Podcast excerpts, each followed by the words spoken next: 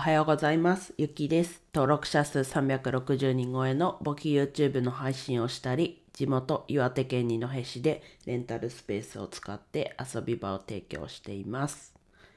はい、金曜日ですね。はい、で、あとそうだ、昨日、あの、スタンド FM のね、こっちのこう、アップロードの、音声のアップロードの話したんですけど、まあ、PC で試したんですけどなんかうまくいかないので問い合わせをして解決方法を聞いて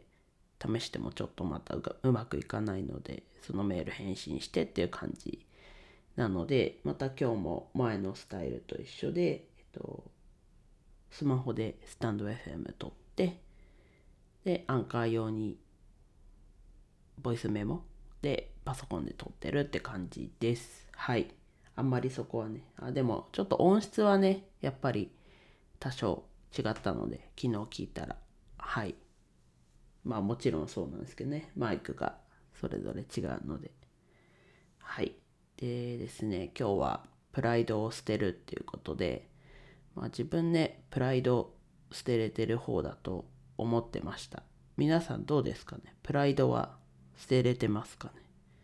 まあねもちろんね捨てなくていい時もありますがこうなんだろうな。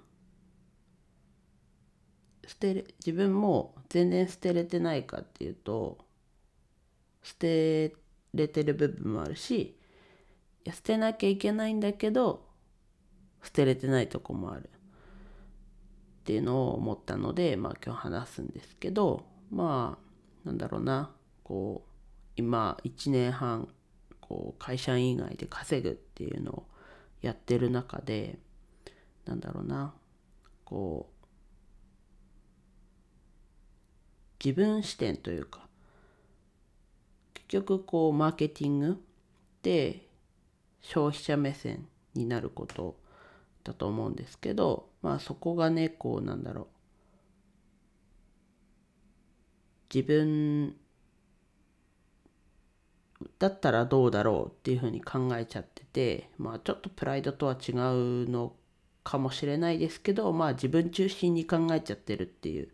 意味ではまあプライドが捨てられてないのかなと思います。ねやっぱりこうなんかこうビジネスをやっていくんであればやっぱりこう相手目線消費者目線っていうのはすごいこう大事なところもう欠かしちゃいけないところなのでまあなんだろうな。まあプライドを捨てよう。捨てなきゃ捨てなきゃって多分思うと逆に捨てられないのでまあそこはあんまりこう深くこうプライドを捨てるっていうところはあんまり深く考えずなんだろうな消費者目線になるためにする努力まあこう相手の気持ちが分かんないんだったら相手の気持ちを分かろうとする努力というかが必要だなと、うん、改めて思いました。何かこう皆さんがねこうプライドを捨てるっていういい方法というかあったらコメントで教えてもらえれば試してみようかなと。逆にね自分もあこうしたらこういう心持ちでやったらなんか結果的に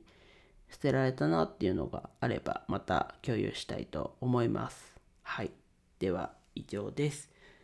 今日も一日楽しく過ごしましょう。ゆきでした。